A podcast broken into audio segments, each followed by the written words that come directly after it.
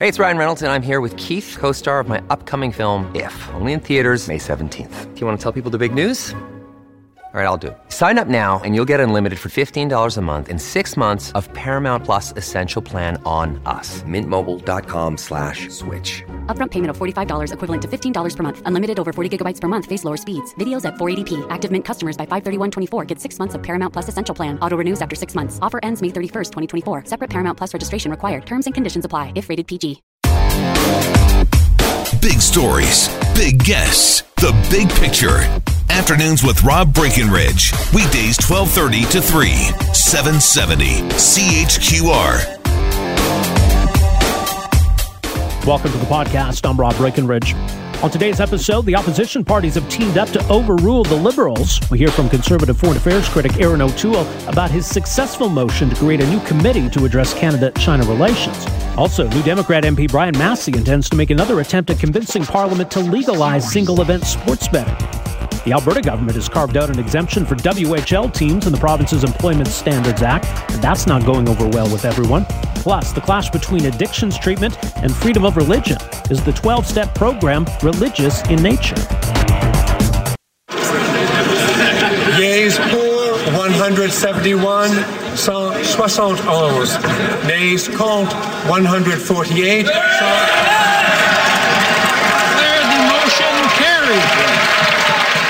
Well, this parliament is just days old, but already a defeat for the Liberals. Now, it's not a defeat that brings down the government, doesn't thrust us into an election, but it's a great example, I think, of the opposition parties now being able to assert themselves a, a little bit in this minority parliament.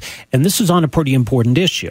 Uh, it was an opposition motion to create a special committee that will review Canada's relationship with China uh, and be able to address some of these China related issues more specifically. So, as you heard, uh, the Liberals were outvoted 171 to 148, which means this committee will indeed be created. And probably comes at a very crucial time in all of this. Joining us to talk more about it, the individual who tabled this motion, Erin O'Toole, is the uh, foreign affairs critic for the Conservative Party of Canada. Mr. O'Toole, great to have you with us here. Welcome to the program.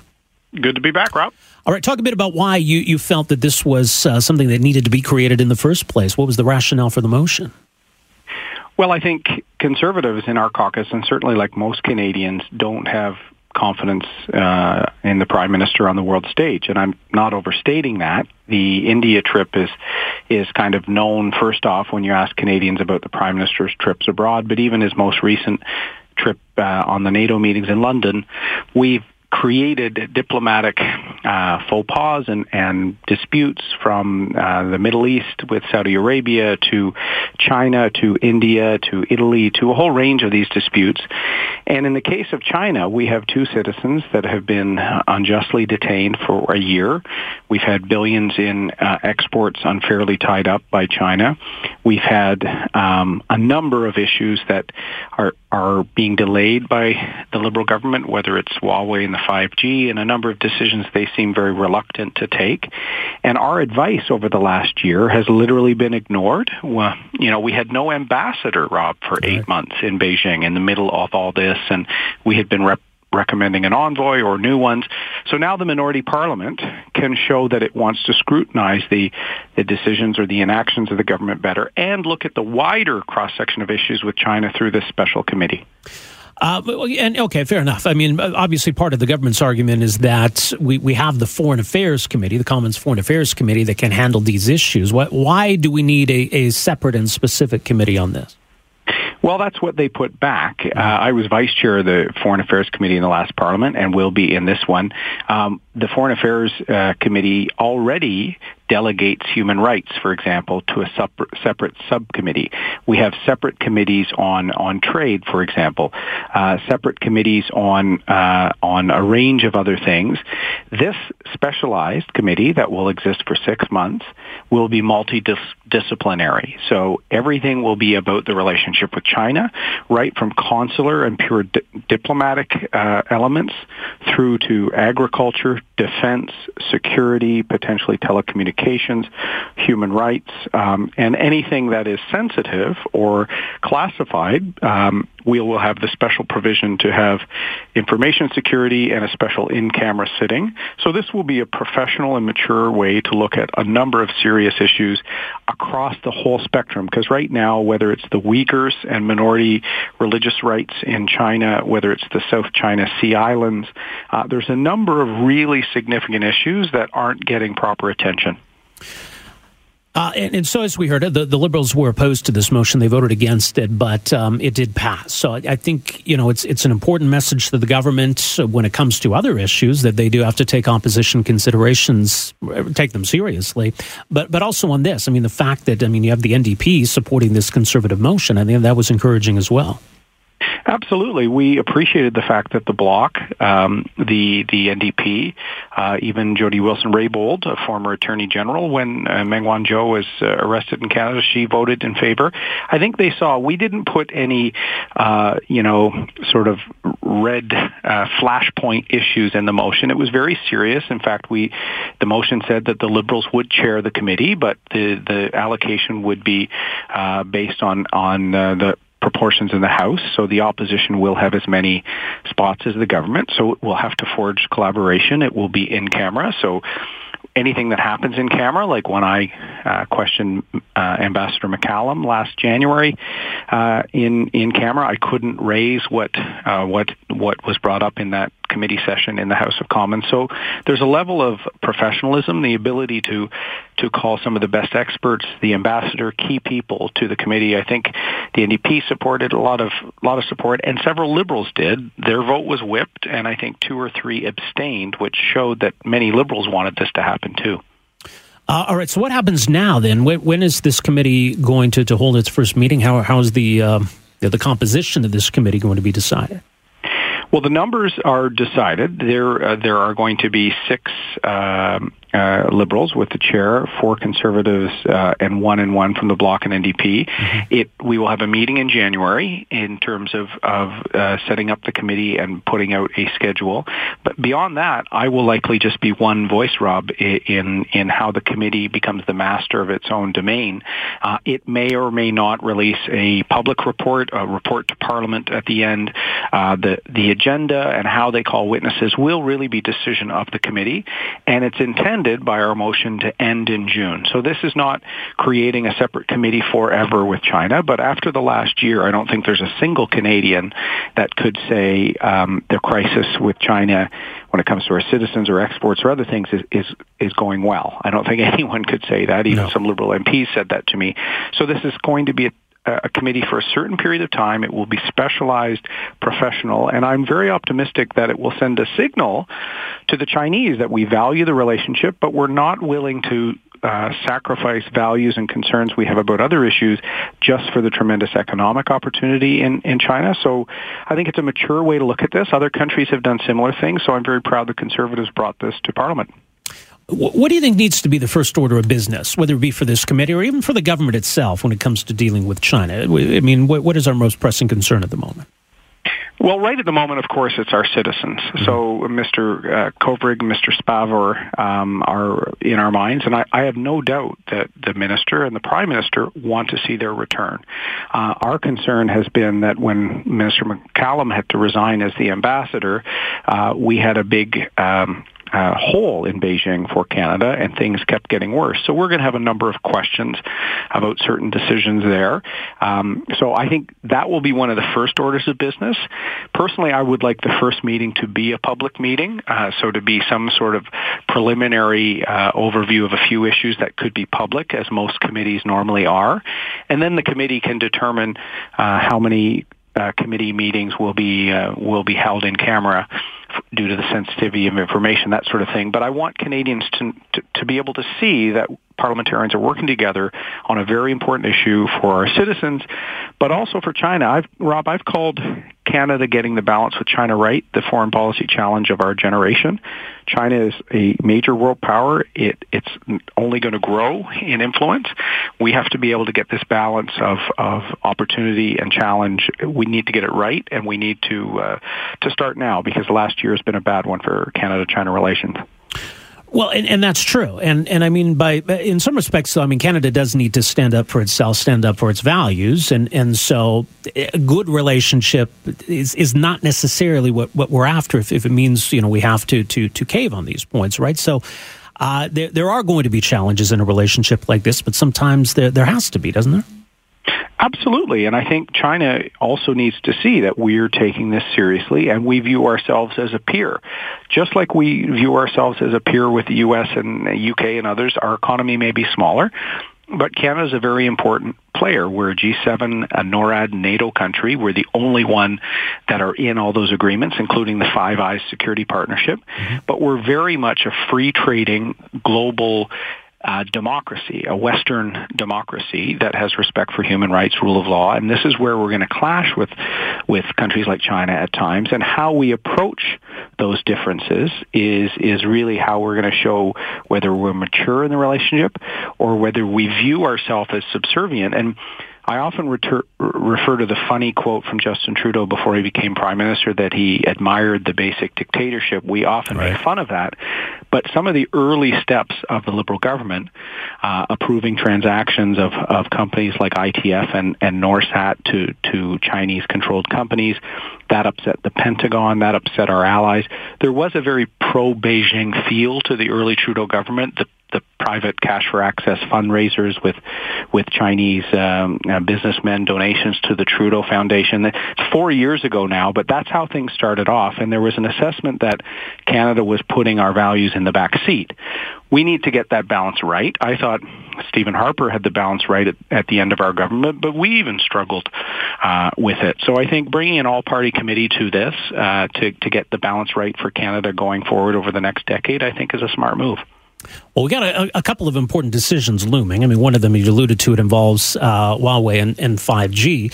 Uh, the other is the question of whether to invoke the Justice for Victims of Corrupt Foreign Officials Act, our, our Magnitsky law. There, there's a motion from uh, two conservative senators to to that end. Uh, so, where do you stand on those two questions?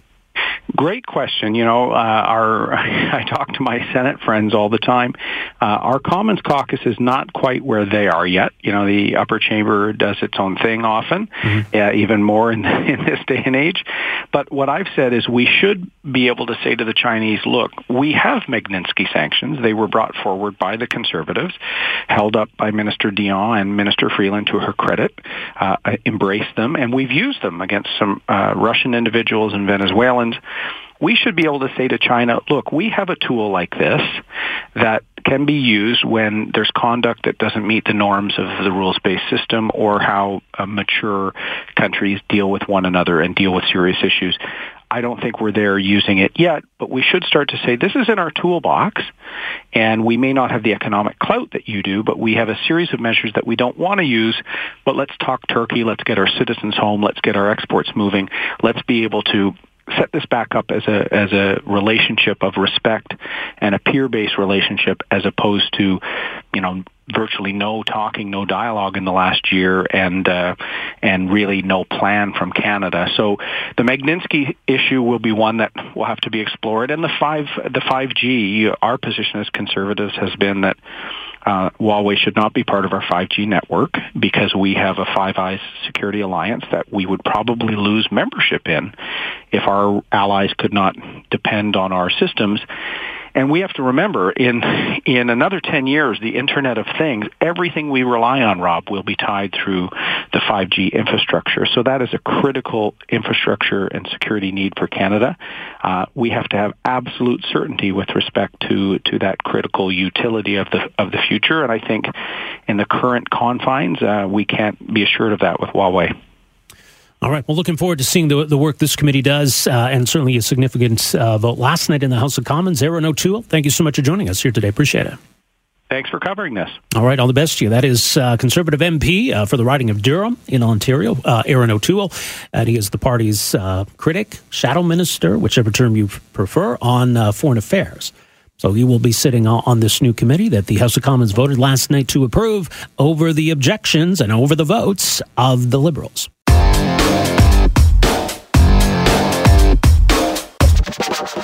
Maybe having a team in Las Vegas helps, but there there seem to be changing attitudes with regards to professional sports and single event sports betting. And for a long time, uh, pro sports were uh, adamantly opposed to to this, but that started to change. And so, as those attitudes change, it's a time that our laws get with the times and adjust to this new reality as well. Uh, on separate occasions in the past, uh, legalizing single event sports betting has been defeated in Ottawa. Well, it did actually pass the House of Commons in 2012, but died in the Senate. Uh, similar bill was uh, brought before the House in 2016 and was voted down. Uh, but not only have times changed, uh, I think there is a growing, there is certainly growing support for for this change. back in April, the Doug Ford government, in a letter to the federal government, urged uh, changes to the criminal code that would legalize single event sports wagering in Canada. Uh, so there is uh, support for this from, from across the political spectrum. Uh, and our next guest has uh, been uh, on this quest for quite some time himself. and it sounds as though there's going to be another attempt at bringing this forwards in the nation's capital. so joining us on the line is Brian Masse. He's the new Democrat MP for Windsor West. thanks for joining us here, Brian. Appreciate it. Oh, thanks for having me. Appreciate All it. right. So, um, yeah, it, you, you've brought this bill forward before, haven't you? Yeah, it's been a couple of times. I took over for Joe Comartin uh, when it actually was stuck in the Senate for a number of uh, years. Uh, as he became deputy speaker, I took it um, once it had passed the House of Commons, and it languished there for a couple of years. And then we revisited during the start of last Parliament uh, with a vote that um, didn't pass in the House of Commons. We had the uh, the Conservatives mixed on the, the vote um, with some support, some against, and then we had uh, the Liberal cabinet uh, vote against it, um, and New Democrats voted for it. Um, but it wasn't enough. It was just shy of uh, passing the House of Commons and moving on at that time. All right. So uh, it's your intent, though, to to give this another shot. Is that the case?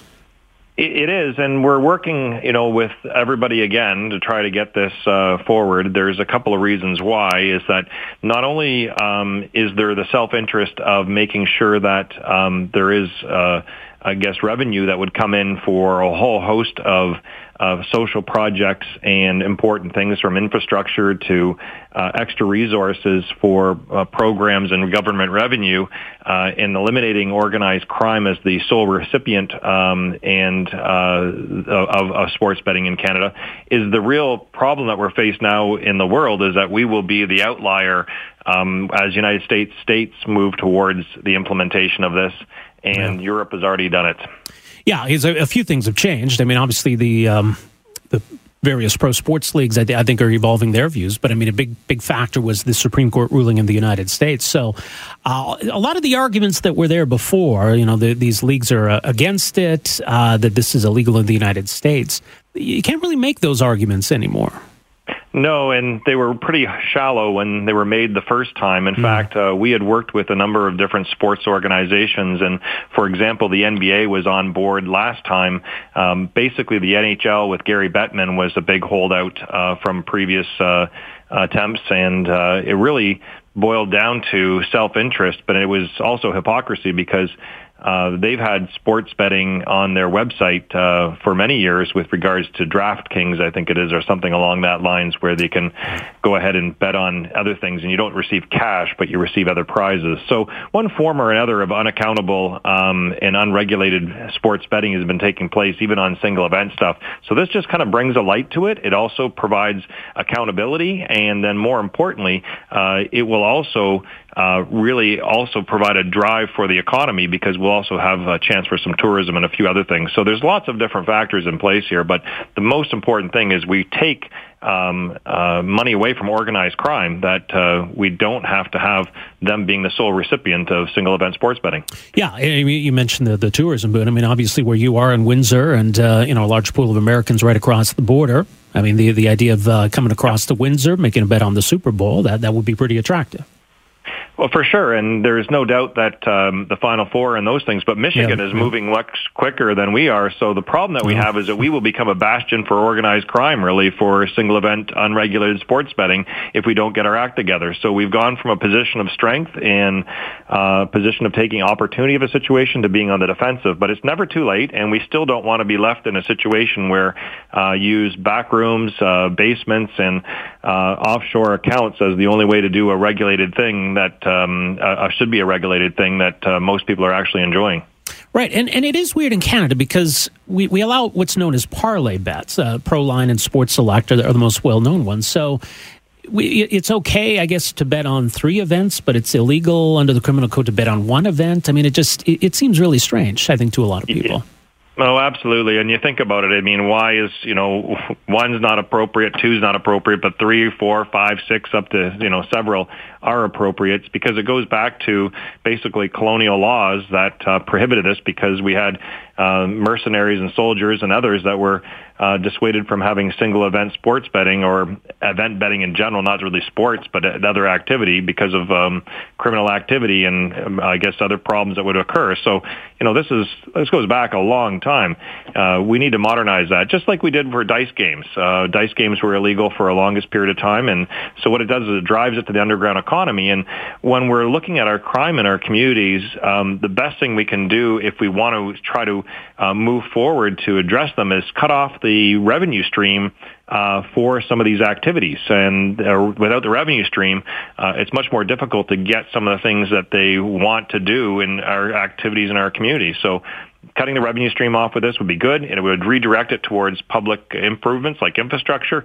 And that's why uh, we believe that the regulated market will also provide an opportunity for accountability for the consumer. So this way, if you do that, you know that you're not actually accidentally funding organized crime, that you're actually yeah. funding, say, for example, building a road or a hospital in your community. Now, this does seem to be an issue that kind of transcends party lines. I mentioned earlier the um, the Ontario government, in a letter to to the uh, federal government earlier this year, called on on this change, and I, am sure you probably wouldn't agree uh, with the Ford government on many other issues, but th- this is one that, that does kind of transcend party lines. So, what what, what does that tell us about the prospects uh, for change this time? Well, it's hopeful. I mean, the reality is is that we still have a lot of conservatives that are blocking this uh, for one reason or another, yeah. and I still have a lot of liberals that are undecided on. I recently just spoke in the House of Commons uh, about this. I had a conservative member uh, be non-committal to it whatsoever and didn't really understand it, and then the second one I asked a liberal, and he even voted for it last time was unsure. So there still seems to be misinformation out there. So there's a lot of work to be done, and um, the NDP have included this because we believe that the, accountability has to be there for um, the public betting, and then also the revenue that would come for it redirected for social causes, and then also eliminating again the infrastructure um, uh, money that organized crime uses uh, from this activity is is very critical to get at a lot of problems. So those are the reasons I've been on this for some time, and it's always great to see other uh, governments come uh, on board, including you know the Ontario Conservative government. Um, that's nice to see. But I've had in the past provincial governments from all political stripes on side. Uh, it just hasn't been able to get through the House of Commons for one reason or another. All right. Well, hopefully this time will be different. Brian, we'll uh, we'll see how it all plays out. But uh, appreciate making some time for us here today. Thanks for this. Thanks for having me. I appreciate it. All right, there you go. That's uh, Brian Masse, New Democrat MP for Windsor West. Uh, so he says he intends on bringing this forward in this minority parliament, and let's hope it succeeds this time. Uh, I think it makes all kinds of sense to, to finally end this silly prohibition, especially if, if the U.S. is heading in that direction. So if more U.S. states are going to legalize this, it's going to be a lot easier for Canadians uh, to make those bets with foreign companies. Really, that's what we're doing right now. There, there's all kinds of different uh, sports betting websites. There's you know a ton of them in, in the UK. So yeah, there, there are ways, I guess, for Canadians to make these bets either illegally in Canada, kind of uh, you know under the table, so to speak, or, or to do so through uh, offshore betting. And why? It's really strange. So you can bet on three games uh, through Sports Select or Proline. But if you wanted to bet on the Grey Cup, that's illegal under the Criminal Code of Canada.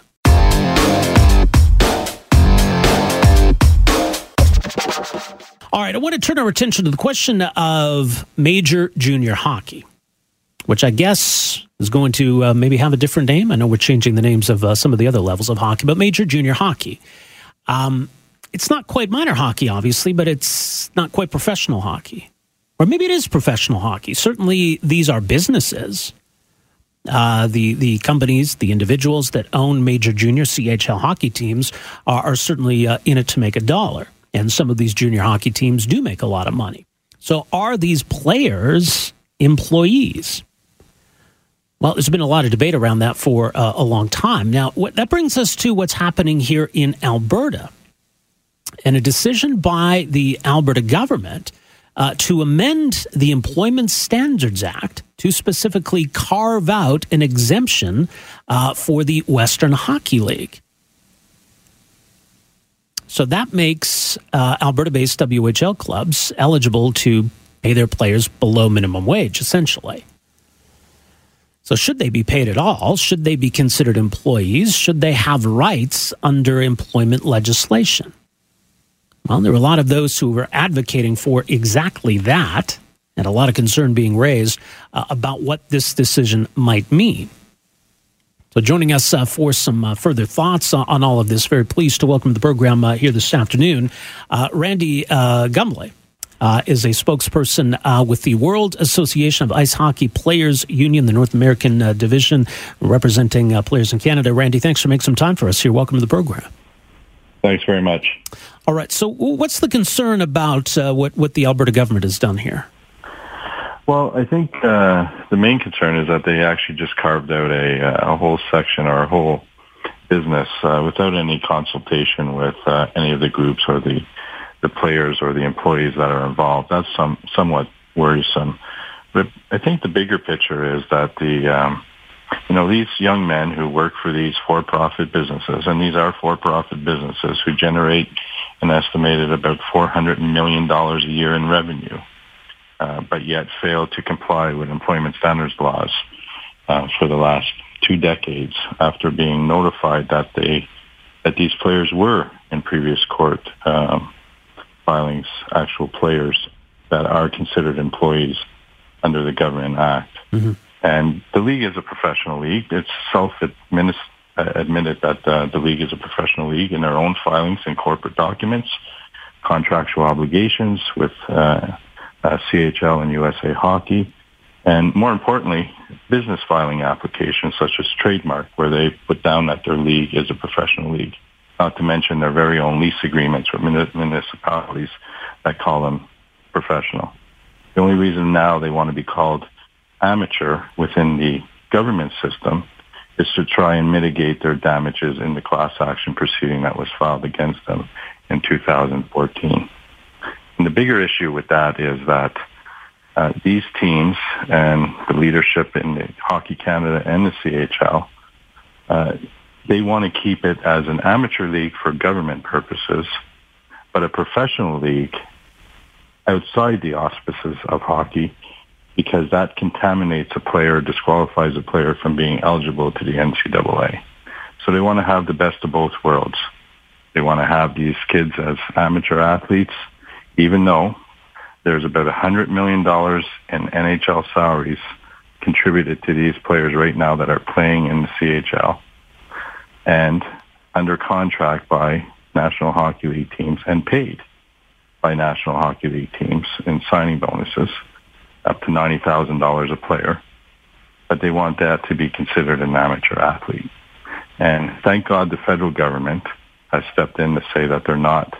Uh, recently, just in Alberta, there was an application for some funding with the infrastructure where the federal government refused to grant the money because the Red Deer team is considered a pro team.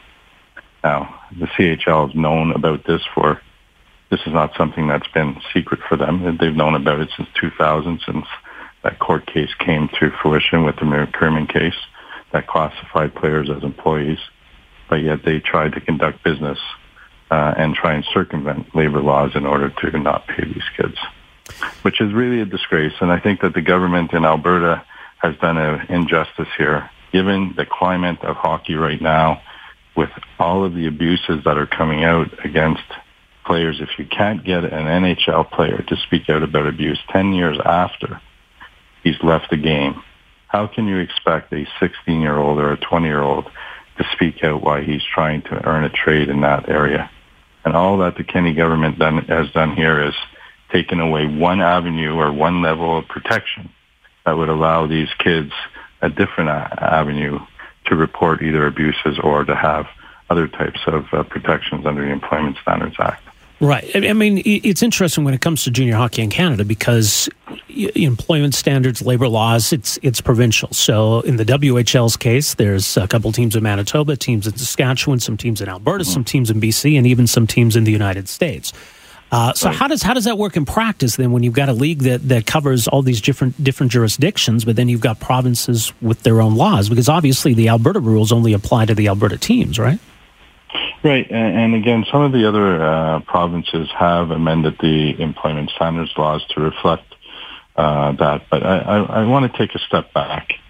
The gov- these government officials that change or amend these laws are being lobbied by these very powerful hockey. It's bigger than the church. I mean, let's be honest. Hockey is, you know, Canada's game. Everyone thinks it's same.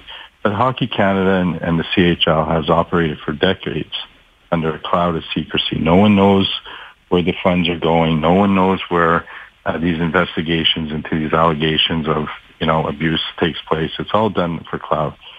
But the these government officials that get lobbied are fed a picture, and that was very relevant in the BC um, lobbying efforts. We got an FOI request from the BC government on how they were lobbied. And ironically, which was left out in the, in the information to the government was about $100 million worth of revenue. So how can these government officials, without properly investigating and looking at the whole scope of this business model, because it's not limited to the CHL. Nobody in Canada or U.S. even thinks about who's the major benefactor of this. You may think it's the CHL clubs and the owners. It's not the National Hockey League is the major benefactor of all of these employment law changes because they get to restrict the trade of players that are drafted within the National Hockey League, assign them to CHL teams from the age of 18 to 20, mm-hmm. pay them a minimum wage of, or not a minimum wage, but a wage of 50 bucks a week if they're not uh, signing a signing bonuses, but yet they still own the rights.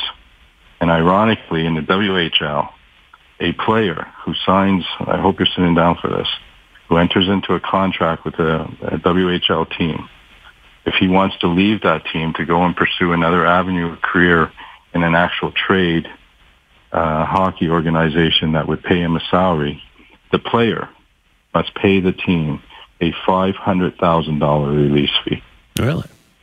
Yeah. So, and that's in the standard player contract. So when you think about why that is in place, it's because the CHL's business model is to gear and put all the talent to the National Hockey League.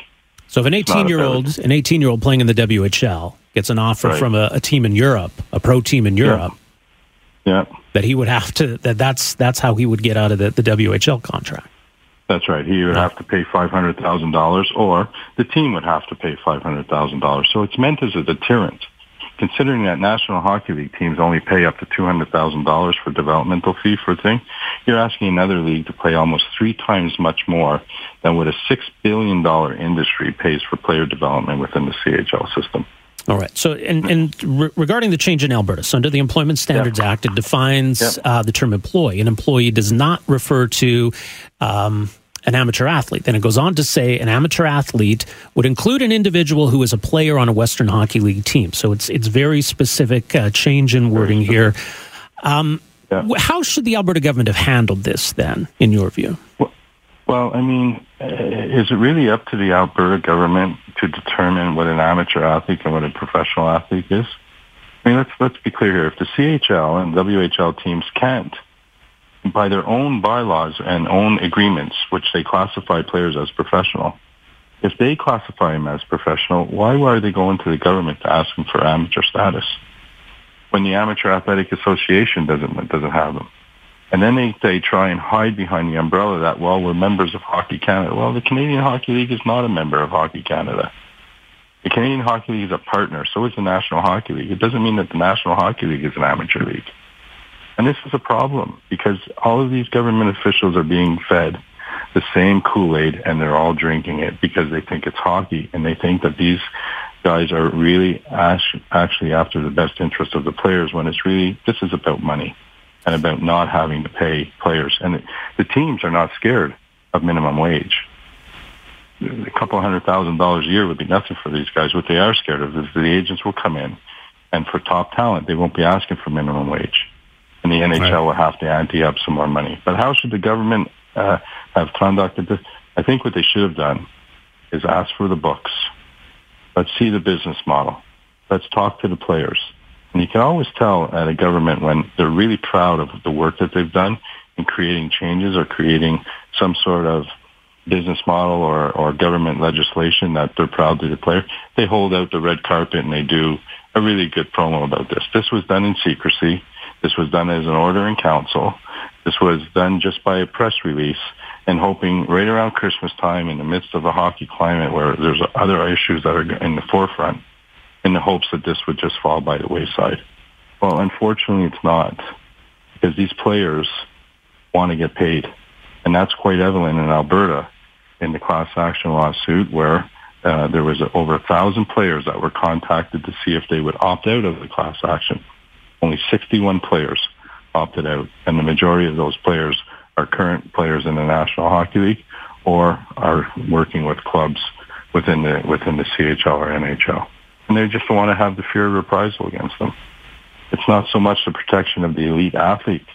We're looking at the kids that are trying to earn a scholarship within the CHL but are contaminated deliberately from obtaining scholarships to the NCAA because the CHL classifies their own players as professional. Yeah, it is a strange situation. I agree. Uh, Randy, we got to leave it there. Much more. WAIPU.ca. Thanks so much for coming on with us here this afternoon. Appreciate it. Thanks very much. All right. Uh, Randy Gumbley, spokesperson uh, with the uh, World Association of Ice Hockey Player Unions, uh, WAIPU.ca. And we, look, he's got a point that the, the CHL does seem to want to have it both ways when it comes to whether or not these are professional athletes. And clearly, the NCAA recognizes them as professional athletes, which is why you can't get a scholarship if you're playing in the CHL. Now, you do get the opportunity to play top level hockey. You've got the opportunity to get a university scholarship uh, if you play four years in, in the CHL. But uh, how do we recognize these players? And how should labor laws, employment standards laws recognize these players? And some big questions there.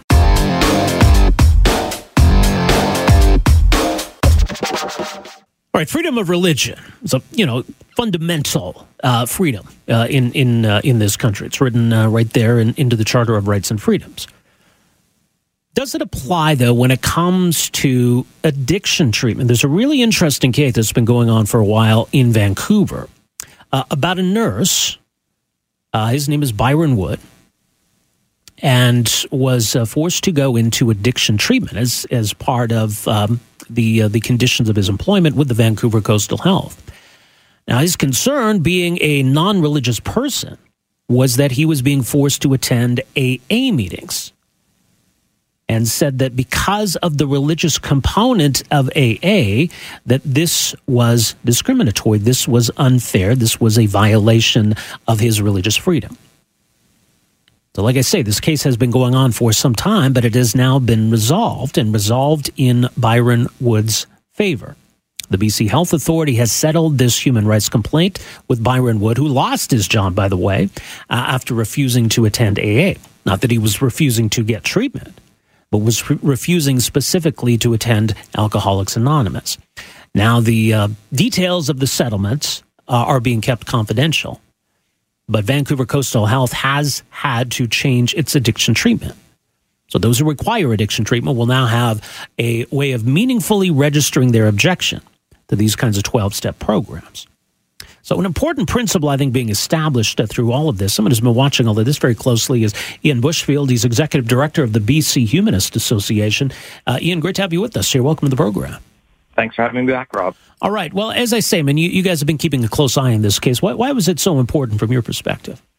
A lot of our members are non-religious, and it's our general point of view that the government or employers shouldn't be forcing people into religious-based programs. Uh, I think it's important to for your listeners to realize that when we talk about AA and the 12 steps, six of those steps involve appealing to a higher power, namely God, you know, mm-hmm. submitting yourself to it. And for an atheist, that just doesn't, you know, add up.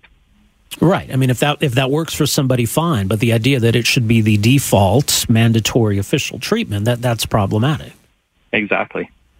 Um, so, uh, how do we decide then what what kind of treatment works here? What, why should there be other options available?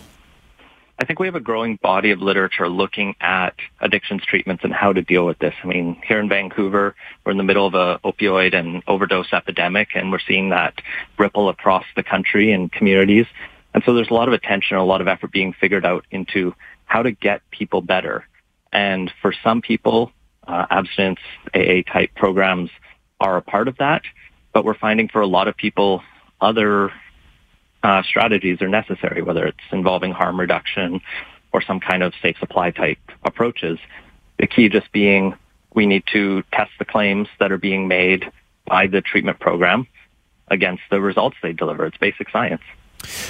Uh, just your thoughts on on uh, Byron Wood here. I mean, um, you know, he lost his job. He's been fighting, I think, for for some six years now. Uh, so finally, some vindication for him. But but he's been through quite an ordeal, hasn't he? Yeah, we've spoken to him a number of times, and it's it's a lot to take on a case like this. We hear about in the news every once in a while someone taking on a human rights complaint or somehow trying to challenge what they see as an injustice, and you kind of forget that you know, there's a human being at the center of every one of those cases, and it's usually someone who's not in a good situation. Like Byron was challenging this while trying to find work that he could do, but the job he trained for, being a nurse, he wasn't allowed to do. And so he's taken this on at huge personal cost, at a lot of time and energy and effort put into it. But I think the result he's managed to achieve is one he can be very proud of. Now, it, it, would appear as though this is rather narrow in scope, that uh, Vancouver Coastal Health has now been forced to adjust its policies. But, I mean, there, there's some broader principles I, I, think that, that should go well beyond simply Vancouver Coastal Health. But what, what kind of a follow do you think there, there's going to be beyond this case? I think it was inherently going to be limited no matter what. The case was always sort of between him and his employer, Coastal Health. But the health region is a public employer. It's a part of the government in a way. And so I think other health regions we've seen across BC start to have similar cases brought up and individuals raise their objections and start to look at their own policies. And we hope that this will also inspire other organizations and employers and governments across the country to, just reflect on their own policies and make sure that if someone needs treatment, that they should be able to get the treatment that works for them. Right. So hopefully this this will set a precedent then. I mean, it may, it may involve others having to, to fight for their rights as, as Byron Wood did, but uh, at least now maybe we've we've got a case that can set the set a path for uh, for for others to succeed. I mean, I'm not a lawyer, but I think settlements can't really be used for precedential value, but there is sort of a principle recognized yeah. here that uh, we should be seeking inclusivity, and Canada Canadian courts have been clear that our governments have a duty of religious neutrality. And when it comes to human rights legislation in the private sector, you know, you can't, your employer can't fire you for being religious or atheist unless it's a church. But, you know, the radio station can't fire you for being an atheist or whatever you do believe in. Right, exactly. Well, and, and that's an important point here because, you know, Byron Wood was not refusing to get treatment. Uh, but he mm-hmm. had some specific objections to this specific kind of treatment, and and so that I mean that's the point here. If if there are other options, other treatment options available, I mean it, it's hard to understand why those wouldn't be options for for someone like this. Yeah, I think it relates to just the newness almost of the approach of uh, looking at addictions treatment in a more evidence-based medicine way. For a long time, it was a very small field dominated by you know, a, num- a small number of personalities who probably had very personal connections to AA and that kind of approach. And as we see new research centers start up and look at different modalities and different techniques, I think we're getting a lot more skeptical analysis brought to this, and that's a good thing. Yeah, it definitely is. Much more at uh, bchumanist.ca. Ian, thanks so much for joining us here this afternoon. Appreciate right. it. Thank you for having me. All right, take care. Ian Bushfield, Executive Director of the BC Humanist Association. They've been uh, uh, observing this case over the last few years. Uh, so it is resolved uh, as I guess Byron would hope that it would. I mean, though it took six years to get to this point. Uh, so there's a settlement here. The details of that, uh, are, I guess, will remain confidential. Uh, but it does appear as though Vancouver Coastal Health has changed its policies. So anyone working for Vancouver Coastal Health will not be required to attend AA or similar religious based treatment programs if that approach to treatment conflicts with their religious or non religious beliefs, which seems pretty reasonable. Um, and, and yeah, I mean, it, it, I think is certainly it's been accepted by courts in the U.S. that Alcoholics Anonymous is religious based. And I mean, it, it very clearly is. I, I, think when you read the uh, the twelve step principles or the twelve step program. So if it is religious based in nature, then I think you know we, we need to to reflect on that. If that works for certain people, then so be it. But that's not going to work for everybody. And I think at the same time, there is kind of a rethinking uh, of the um, the validity of the twelve step program. That perhaps it's not as effective as maybe we've been led to believe, and that there are other perhaps more effective treatments available when it comes to addiction.